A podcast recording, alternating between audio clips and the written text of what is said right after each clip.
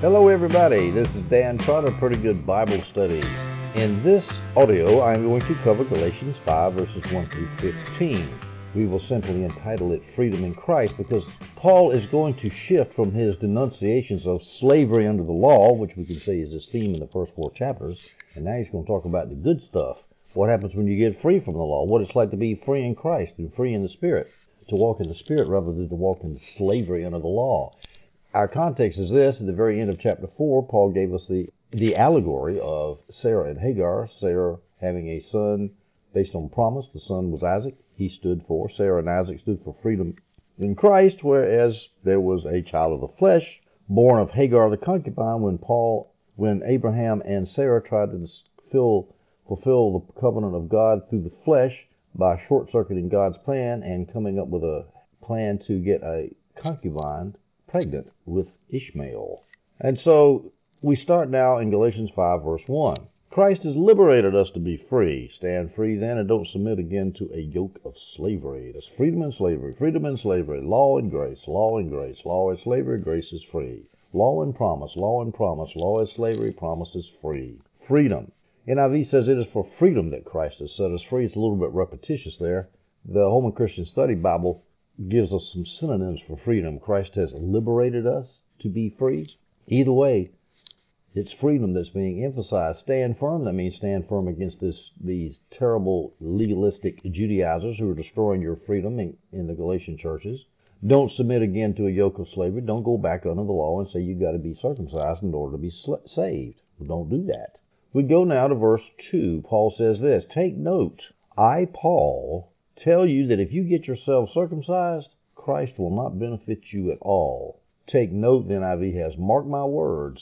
In other words, I'm getting ready to tell you something important, guys. If you get yourself circumcised, Christ will not benefit you at all. What do you need Jesus for? Uh, circumcision gets you saved. What do you need Jesus' death on the cross? His justifying, atoning death to declare you righteous, to justify you before God the Father. What's the point of all that? If, you, if you're saved by cutting your foreskins off. Now, Paul is, of course, talking about getting circumcised for salvation. He is not talking about getting circumcised for reasons of ministry expediency to minister well.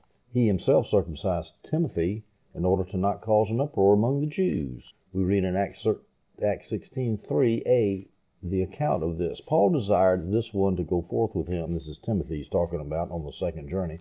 Paul desired Timothy to go on the second journey, and taking him, he circumcised him. Why? Because of the Jews being in those places. They would have raised Cain, caused Paul a lot of grief. So he says, let's just avoid the grief, get circumcised. But he wasn't telling Timothy, hey, if you don't get circumcised, you're going to hell. He didn't say that. When he says, I, Paul, tell you, he emphasizes his name because he's emphasizing the fact that, hey, I'm an apostle of Christ. I've had the heavenly vision on the road to Damascus, folks. You might want to listen to me.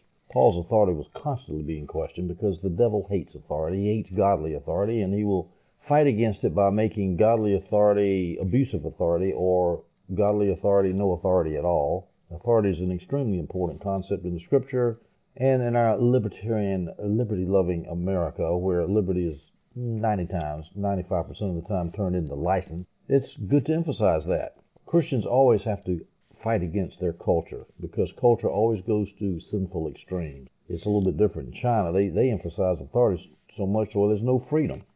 This idea that Christ will not benefit you if you go back under the law is stated by Paul also in Galatians 2:21. I do not set aside the grace of God, for if righteousness comes through the law, then Christ died for nothing. It's a waste of his time. All that pain and agony he went under the cross, what's the point? If all you have to do is cut your foreskin off to get saved, well then, what was Jesus doing up on the cross for? Galatians 5:3 Again I testify to every man who gets himself circumcised that he is obligated to keep the entire law. Now what Paul says here is, okay, you want to keep the law? Keep it with your own actions without Christ? Well, circumcise yourself, but then you might as well finish doing the rest of the stuff the law does, and guess what? You ain't going to be able to do it. When Paul says, I testify to every man, John Gill points out this is a form of an oath. He's swearing by God and calling him as a witness, as Paul was wanting to do when he got real serious about things. He's obligated to keep the entire law. Why? Because the Old Testament law is a unit. Submission to it cannot be selective, as the NIV Study Bible so rightly says. And of course, when I read that, I think, well, what about all those Reformed theologians who are always dividing the law up? It's the ceremonial, the judicial, the moral aspect of the law. Of course, the covenant theologians say that we are free from two thirds of the law. We are free from the ceremonial and judicial aspects, but we're still obligated to the moral part of the law. And of course, the problem with that is nigh and impossible to distinguish the moral from the ceremonial and civil law. In fact, I, in, uh, I've got a YouTube video on this subject, on New Covenant theology, and I found three great quotes from Reformed theologians themselves who said you can't make a distinction, you can't split them out. They're all mixed together. The law is a unit. You don't divide it up. Reformed covenant theologians, you can't do it. Now, let's look at some scriptures that show that you can't divide the law up. James 2:10. For whoever keeps the entire law, James says, yet fails in one point, is guilty of breaking it all.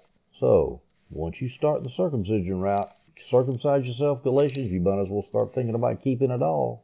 And guess what? You're not going to be able to do it. Galatians 3:10 For all who rely on the words of the law are under a curse, because it is written, everyone who does not continue doing everything written in the book of the law is cursed. Now Paul adds that everything, he's quoting Deuteronomy 27:26, which doesn't have everything. Deuteronomy 26, 27:26 says this, anyone who does not put the words of this law into practice is cursed. It doesn't say everything of this law. Now you can either say that Paul is making Moses stronger which is what a lot of New Covenant theologians like to say. Or covenant theologians say, no, no, no, no, Paul doesn't mess with the law of Moses because it's still in effect. The moral one third of it is still in effect today. Well, I don't know what Paul is doing here. It could be that everything is implied in, in Deuteronomy 27, 26, and Paul is just making that everything explicit in Galatians 3.10. Doesn't matter. We're under the law of Christ. We're under what the apostles say, and Paul says you've got to keep everything in the law if you're going to if you're going to be justified. Galatians 5 4. You who are trying to be justified by the law are alienated from Christ. You have fallen from grace. What does alienated mean? Alienated means there's a wall of separation. If you're alienated from your spouse in a divorce contest, it means you don't talk to her anymore. Alienated. You don't talk to aliens from Mars, and Christ is as far away from you as an alien is from Mars. If you're trying to be justified by the law, there's no relationship there. There's no love there. It's all do, do, do. Cold and harsh, icy cold is your relationship. Actually, you don't even have a relationship. Because once you try to get justified by cutting your foreskin off, you have fallen from grace. Now, I can't tell you how many times that phrase has been taken out of context. Oh, you've fallen from grace means you've fallen from salvation. It does not mean that. There are very few times in my notes where I put all caps in there because I don't like to shout at myself, but I got it here. Quote, it has absolutely nothing to do with losing your salvation in all caps. Why? Because it's talking about going from a state of freedom into a state of legalism, a state of slavery. That's how you get alienated from Christ. It doesn't mean you lose your salvation. Context is king here, folks. Paul's not talking about losing salvation. He's talking about Galatians trying to get back under the law. Let me give you some analogies which will illustrate this. I got, I've got two. Here's one. A wife becomes alienated from her husband. Does that mean they aren't married anymore? No, it just means they're not talking to each other. Well, like a thousand country songs I've listened to that that happens all the time. Doesn't mean they're not married. They still got to go to divorce court if they're going to get divorced. Well, Jesus ain't going to let, he's not going to let his children be emancipated just because they act like a bunch of idiots. They're still his children. However, he's not going to talk to them in nice, dulcet tones. God's voice to his rebellious children is going to be a little bit harsher, just like it is with human parents. All right, but anyway, get the first analogy. A wife can be alienated from a husband, but she's still married to him, just like a Christian can be alienated from Christ when he gets back under the law, but he's still a Christian. Likewise, a free man, analogy number two here, a free man can go from the state of freedom to a state of slavery. He can sell himself into slavery, let's say debt slavery, like in the Old Testament times but he's still alive. He's a slave, but he's still alive. Just like a Christian is a slave when he's under the law, but he's still alive. Galatians 5 5. For through the Spirit, by faith, we eagerly wait for the hope of righteousness. Let's look at those three words in this short verse Spirit, faith, and righteousness. Now, let me give you that's the positive triplet. Let me give you the negative triplet. If we contrast spirit with law, if we contrast faith with works, and if we contrast righteousness with sin or death, sin, sin, sin slash death, you have the perfect contrast of what Paul was talking about in the book of Galatians as well as the book of Romans. In fact, if you did a computer search on spirit, faith, and righteousness and see how they're correlated with law, works, and sin and death and how they're correlated with each other, I can just imagine, you know, big data people, marketing people love to do this kind of stuff with computers. I bet you would find a nice little cluster map because in the scripture, walking by the Spirit, by faith, giving you righteousness is what Paul emphasizes in the positive and the negative. He preaches against walking by law, using works, which result in sin and death. Perfect contrast. Now, this righteousness that Paul is talking about in Galatians 5 is not just our righteousness now. And of course, righteousness can be either legal, uh, justification, you're declared righteous, legal righteousness in the eyes of God, and actual righteousness, which of course is sanctification.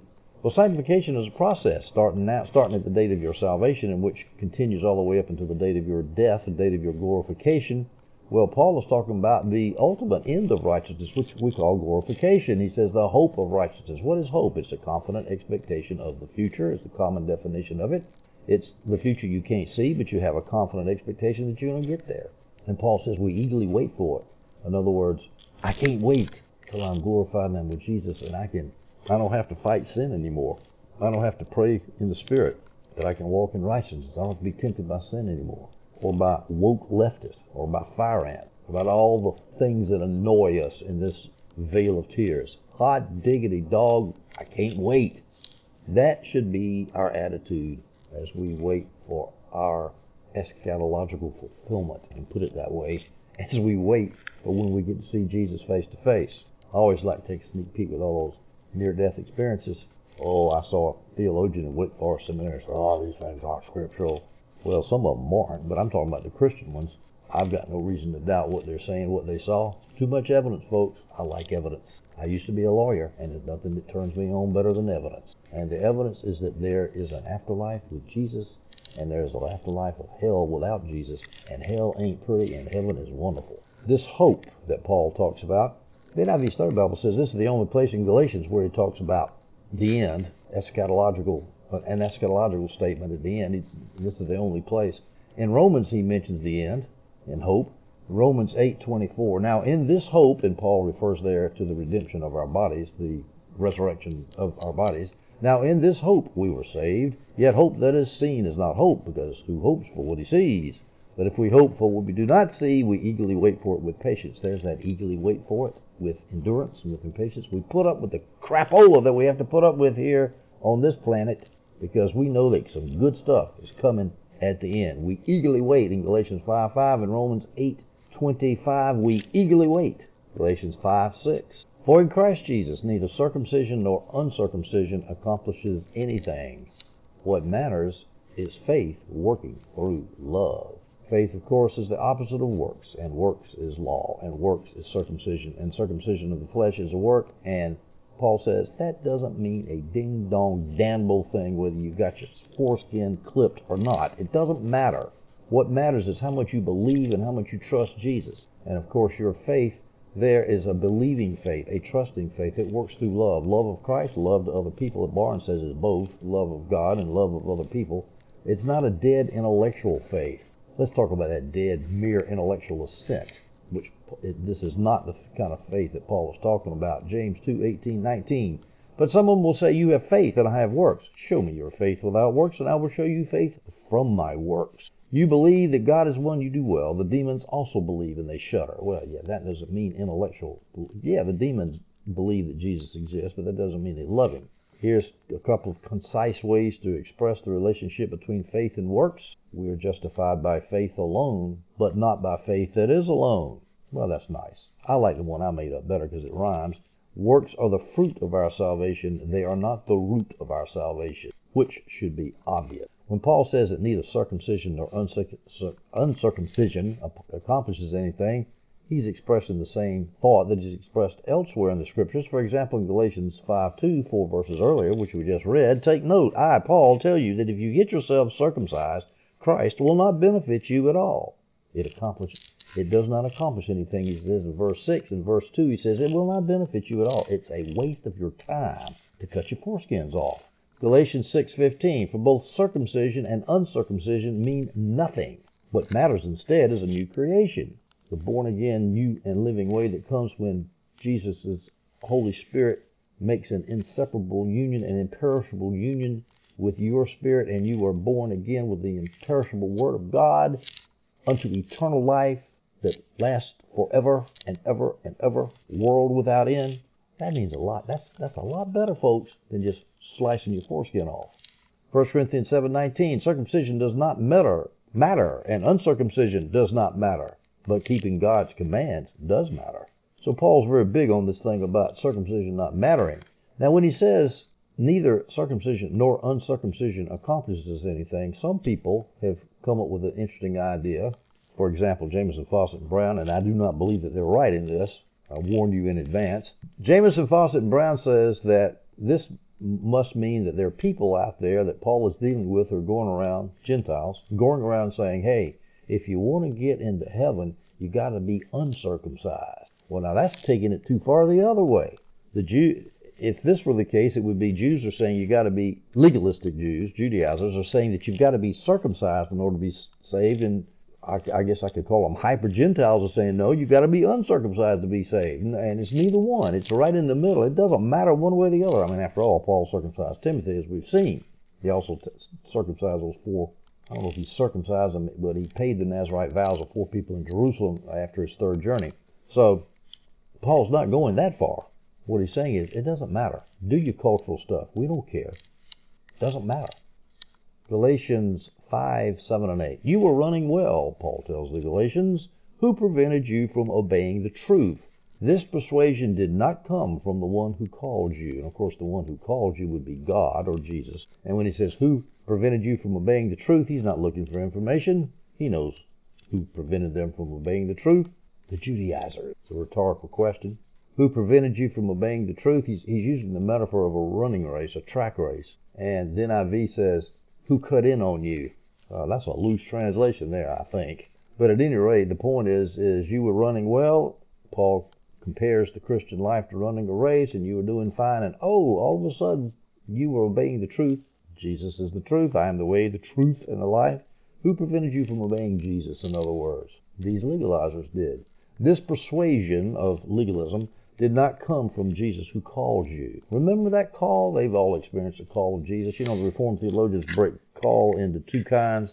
The effectual call, that's the one that goes out to believers and they respond. The what's the other one? Not the ineffectual call. The the external call. I can't remember what the word they use is, but it's the call that goes out to the whole world to be saved. Of course, not everybody answers that. But this here is talking about a call that came to the Galatians to call them into salvation.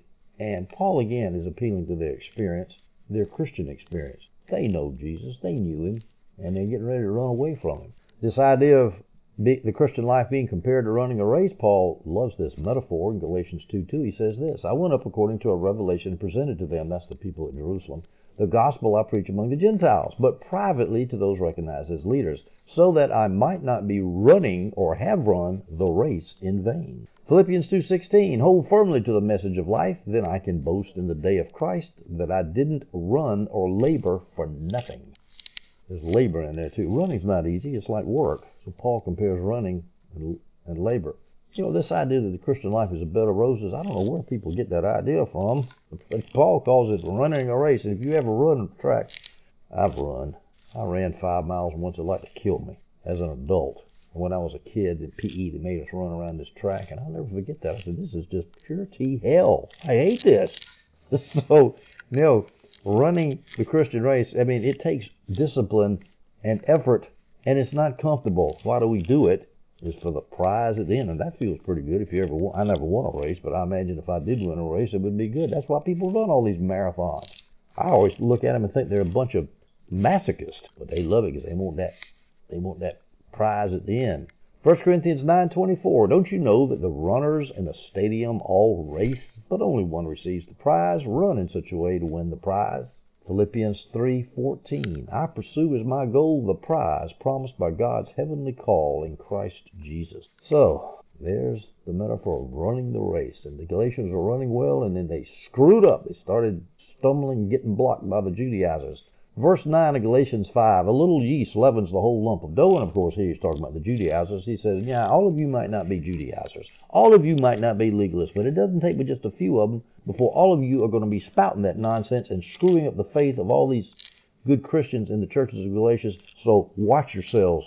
Get rid of that yeast. Even as a Jew during the time of the Passover, searches his house, his family, and him search for the house looking for leaven so they can toss it out. Well, you do the same thing with these legalizers. Toss them out. Get rid of them. This was a proverb that was pretty much in use with the Jews. A little yeast leavens the whole lump. In Scripture, this proverb usually, but not always, reflects something bad. I'm going to give you three scriptures where it's something bad. Mark 8:15, the first one. Then he commanded them, "Watch out, beware of the yeast of the Pharisees and the yeast of Herod." Obviously, what the Pharisees were teaching is bad stuff, and what Herod was doing to the Christians was bad stuff.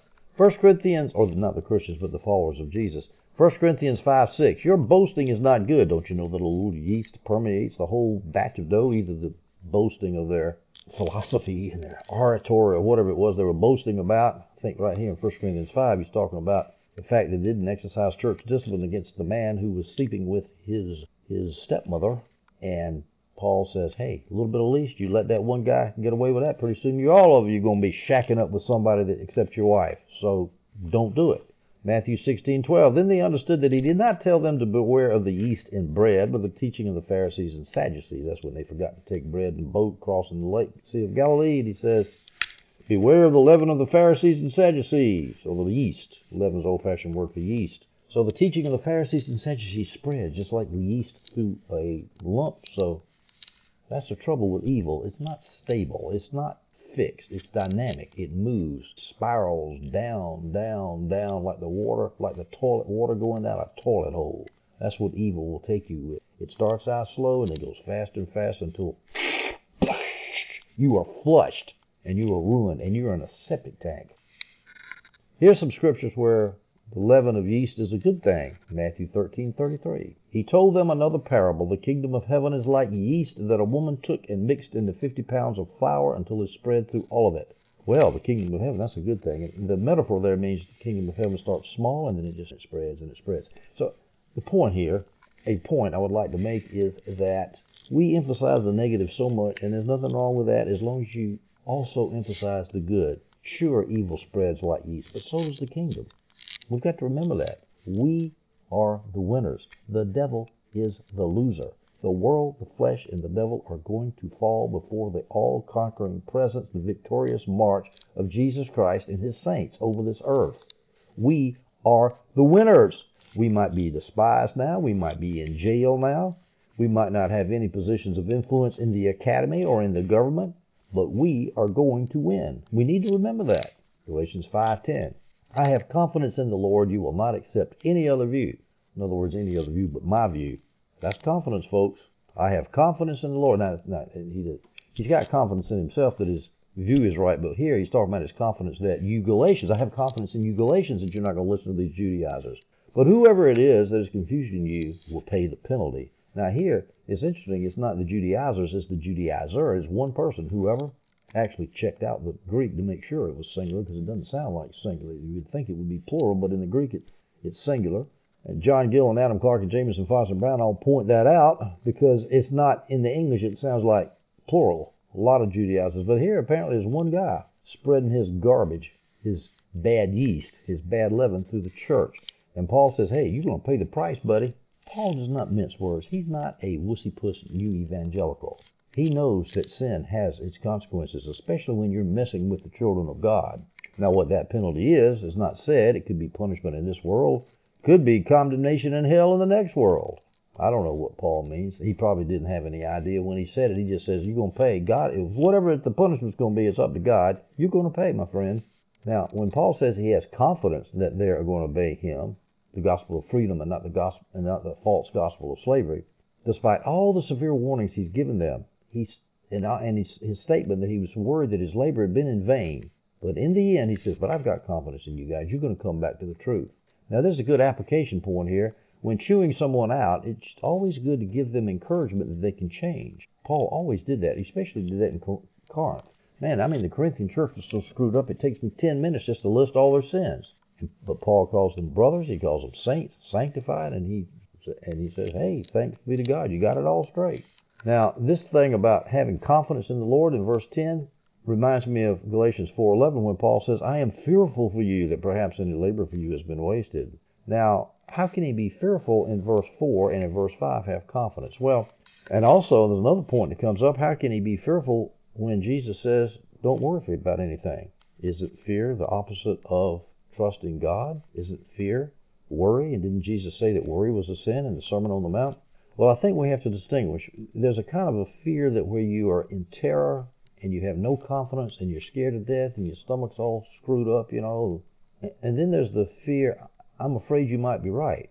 You know, we say that all the time. I'm afraid you might be right. That doesn't mean I'm scared to death that you might be right. It's just that I'm paying attention to what you're saying, and I, and there's a good chance that you might be right. I'm focusing on what you're saying. So when Paul when Paul says in Galatians 4:11, I'm fearful for you, he means I am paying attention to you. I have concern for you is another way we could say it. That's not really fear. Concern and focus on a bad situation, acknowledging that things might get worse, might not go the way you want them to. That's not really fear in the sense that Jesus said you're feared for your next cup of water or bite of bread. It's a little bit different.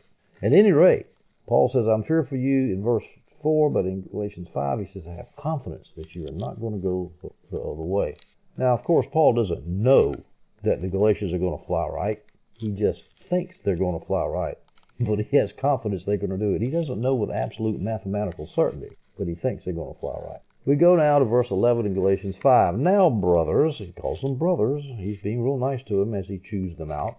If I still preach circumcision, why am I still persecuted? In that case, the offense of the cross has been abolished. Now, apparently, as John Gill points out, apparently somebody is accusing Paul of being inconsistent. Some of the false teachers were probably saying, hey, you're teaching freedom in one place and legalism in another. He's obviously not teaching legalism to the Galatians in Galatians, but uh, it could be that his his actions with Timothy and with the four men in Jerusalem, where he compromised, well, he didn't compromise, I'm sorry, where he became weak for the sake of the Jews, let's put it that way, that might have been misinterpreted and say, see there, he's preaching legalism there, you got to follow the law, but here in other churches, in Galatian churches, he's not preaching the law. And so he's being accused of preaching circumcision. He's being accused of preaching legalism. And Paul denies that in verse 11, Galatians 5. Now let's look at the places where he could be accused of being a legalist. Acts 16:3. Paul wanted Timothy to go with him. This is when he picked up Timothy at the beginning of the second journey, either in Lystra or Derbe. It's not clear in Acts 16. He wanted Timothy to go with him, so he took him and circumcised him because of the Jews who were in those places. So people could say, see there, he's teaching legalism. No, but we know that he did that because of the Jews, not because of, he didn't tell Timothy, you need to get circumcised to get saved. He told Timothy, hey, we don't want opposition from the Jews, so let's just save a lot of trouble here, get you circumcised. That's like one time I went to China, the guy I was going with said, you know, the cops can identify foreigners better when they have beards. They say, look at that guy, that guy with the satchel full of money. And the guy, that guy with the Bibles in his backpack, he's the guy with the beard. Arrest him. Well, I think I thought it was ridiculous at the time, but of course I'm one under authority, so I said okay, and I had to shave my beard. Now there was nothing sinful about having a beard and not a beard, having a beard and not having a beard. What is that? It's nothing. But just for the sake of not offending the commies, I cut my beard. So Paul did the same thing with Timothy. Then in Acts 21, 23 through 24, we read this. Therefore, do what we tell you. This is the Jerusalem elders talking to Paul. We have four men who have obligated themselves with a vow, a Jewish vow under the law. Take these men, purify yourself along with them, and pay for them to get their heads shaved. Then everyone will know that what they were told about you amounts to nothing. That that, you yourselves are also careful about observing the law. Yeah, Paul was careful about observing the law, but not for salvation. To keep fanatical Jews from wrecking his ministry. That's why he was careful about ju- judging the law. Because in 1 Corinthians 9.20 he says this, To the Jews I became like a Jew to win Jews. To those under the law, like one under the law. Though I myself am not under the law, to win those under the law. So he, he submitted himself to the law to win those under the law, even though he himself was not under the law. That's what Paul was teaching. Now, that's a fine line, of course, and you know that just like in politics, people are not going to take your nuances kindly. They're going to abuse you and twist your words and make you say things you didn't say. And that's what's happening here in Galatians 5:11. But Paul defends himself and he says, "Look, if I'm still preaching circumcision when I asked Timothy to get circumcised, or those four guys to to uh, if I if I paid for the vows of those four guys, if I'm still preaching the law, why am I still persecuted? Listen, the Jews wouldn't be doing what they're doing to me in every place except Philippi and Ephesus on my missionary journeys. They wouldn't be doing that to me of course, now I realize that hadn't happened yet in Galatians. He's only been on his first journey in Galatians. But he was still persecuted on that first journey. So he's saying, look, why am I being persecuted if I'm preaching the law? Nobody would come after me. The Jews would be happy with me if I was preaching the law. but I'm not preaching the law. I'm being persecuted, so therefore I'm not preaching the law, so don't go around saying I am. In other words, you dumb legalists, you dumb Judaizers, my Jewish opponents, the rabbis, they know what I'm preaching. They know I'm preaching freedom from the law, from the law and that's why they're so mad at me. If they can see it, why can't you see it? He says, if I preach circumcision, in that case the offense of the cross has been abolished in verse 11, Galatians 5. The cross is an offense. Romans 9, 32, 33, Paul says this to, to the Romans. Why is that? Because they did not pursue it by faith, but as if it were by works. They stumbled over the stumbling stone. As it is written, Look, I am putting a stone in Zion to stumble over, and a rock to trip over. Yet the one who believes in him will not be put to shame. So that's the offense of the cross. The cross is said to be a stumbling block to Jews. They could not imagine a Jewish Messiah nailed up on the cross as a, as a criminal. They were expecting a glorious political leader to lead them in victory over the Roman oppressors, and here he ends up on the cross, and you're trying to tell me, a Jew, that this guy is the Messiah? Come on. 1 Corinthians, Paul talks, tells the Corinthians in 1 Corinthians 1.23, but we preach Christ crucified, a stumbling block to the Jews, and foolishness to the Gentiles. Stumbling block to the Jews the offense. It's an offense to the Jews, a stumbling block. Now let me go back to what I was talking about, how Paul is not preaching circumcision, but rather preaching expediency so they can win people to Christ. I mentioned that, but let me go into that a little bit further. Let's look at some scriptures that deal with this. 1 Corinthians 7:18. Was anyone already circumcised when he was called? He should not undo his circumcision. Was anyone called, which was possible, by the way, you can undo a circumcision medically, even back then, I've discovered. Was anyone called while uncircumcised? He should not get circumcised. Again, that states the principle. Circumcision, circumcision doesn't matter. Just stay where you are. Don't worry about it. 1 Corinthians 7.20, each person should remain in the life situation in which he was called. So there, Paul shows that circumcision doesn't matter one way or the other. Now, to justify his requiring circumcision of Timothy and other people, and him keeping the law sometimes, 1 Corinthians 9.20. To the Jews I became like a Jew, to win Jews. To those under the law, like one under the law, though I myself am not under the, under the law, to win those under the law. In other words, for the sake of evangelism, I will keep the Jewish law to keep you from being offended. And by the way, that's what the same decision at the, the uh, Jerusalem Council in Acts 15, that's exactly what happened there. We're not going to require the Gentiles to get saved because that would be kowtowing to legalism, but on the other hand, we're not going to go out of the way to offend Jews to hurt our evangelistic cause. So Gentiles need to be solicitous of Jew, Jewish feelings and not do things that would violate their law and get them upset. Now, this fine distinction, of course, his enemies didn't exert themselves to discern the difference between circumcision for salvation and circumcision for expediency and evangelism. That's too much for them.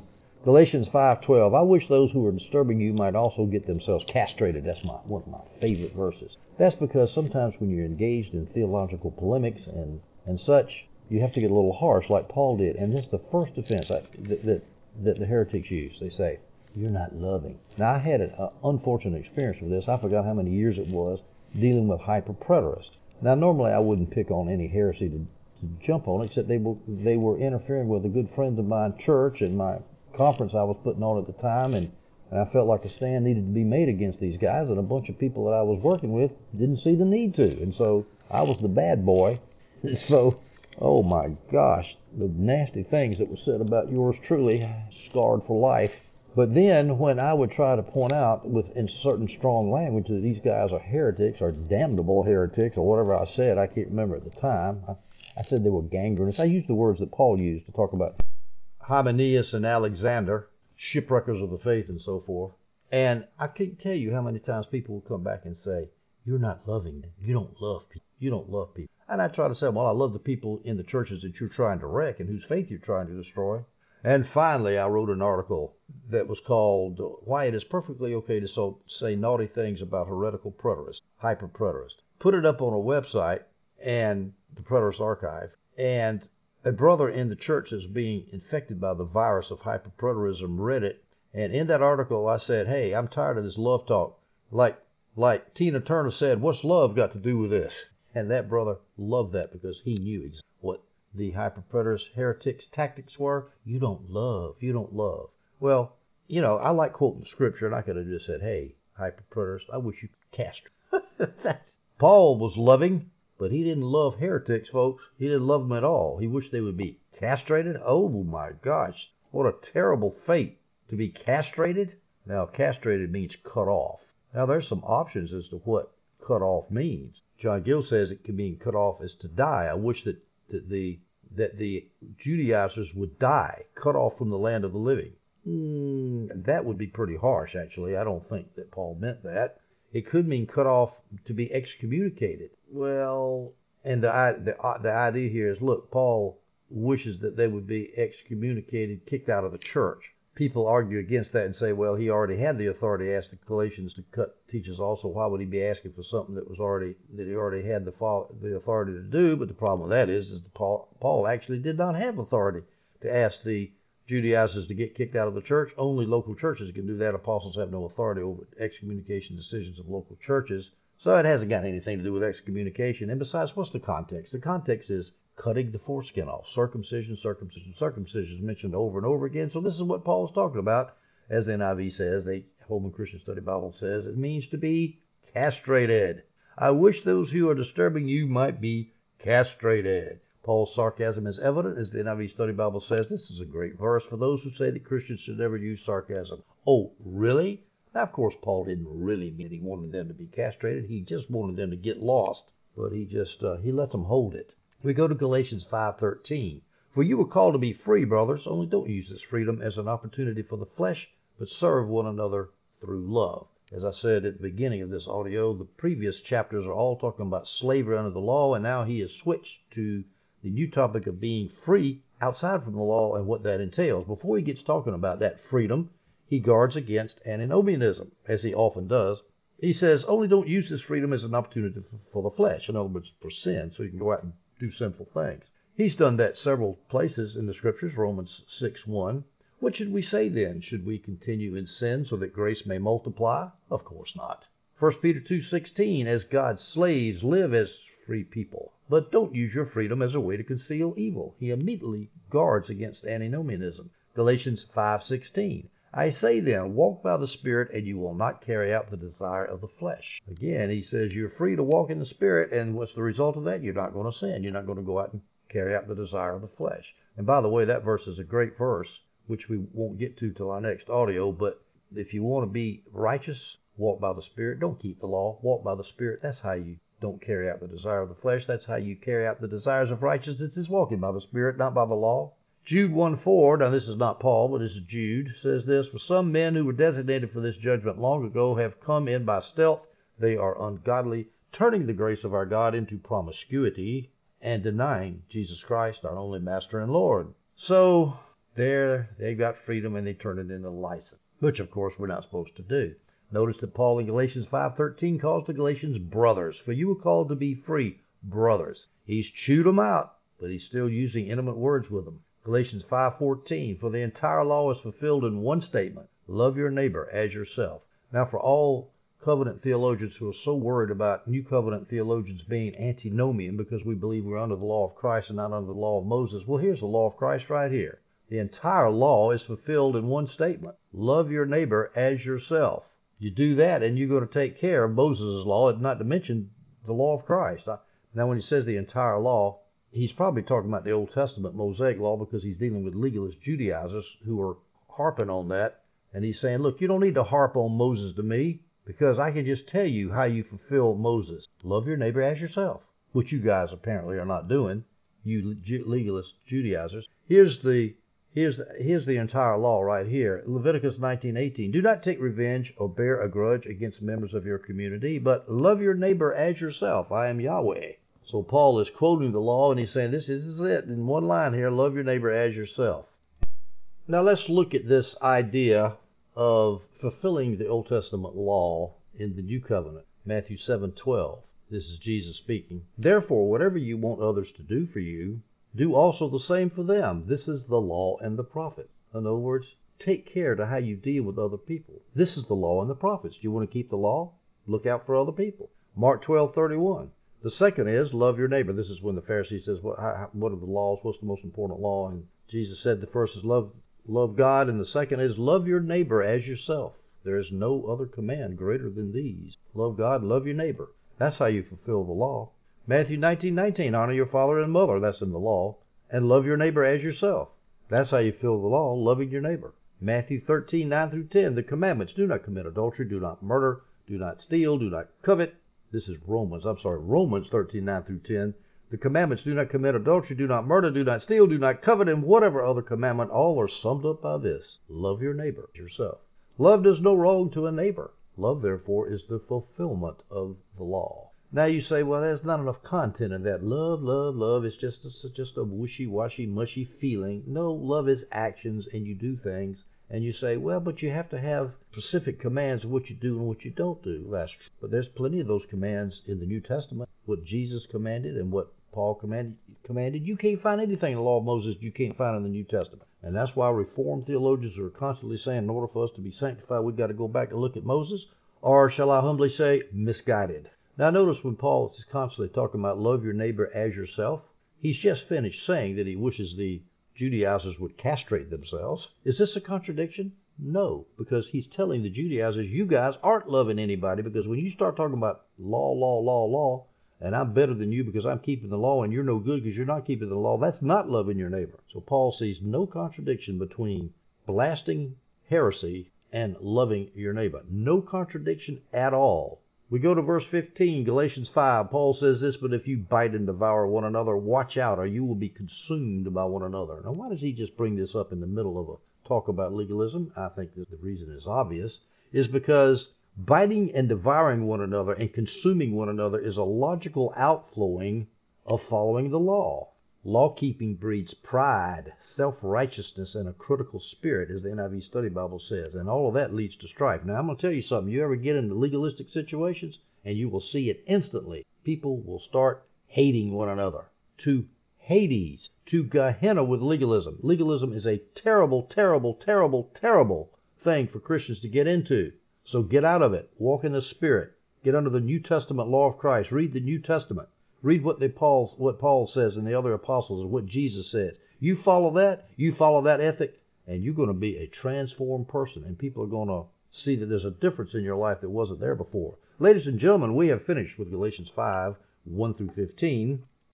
In our next audio and in the last part of chapter 5, Paul is going to talk about walking in the Spirit talked about not walking in the flesh and not walking in the law, and now he's going to give the good news about what it's like to walk in the Spirit. It's a whole different world than walking under the law. You stay tuned for that audio, hope you enjoyed this one.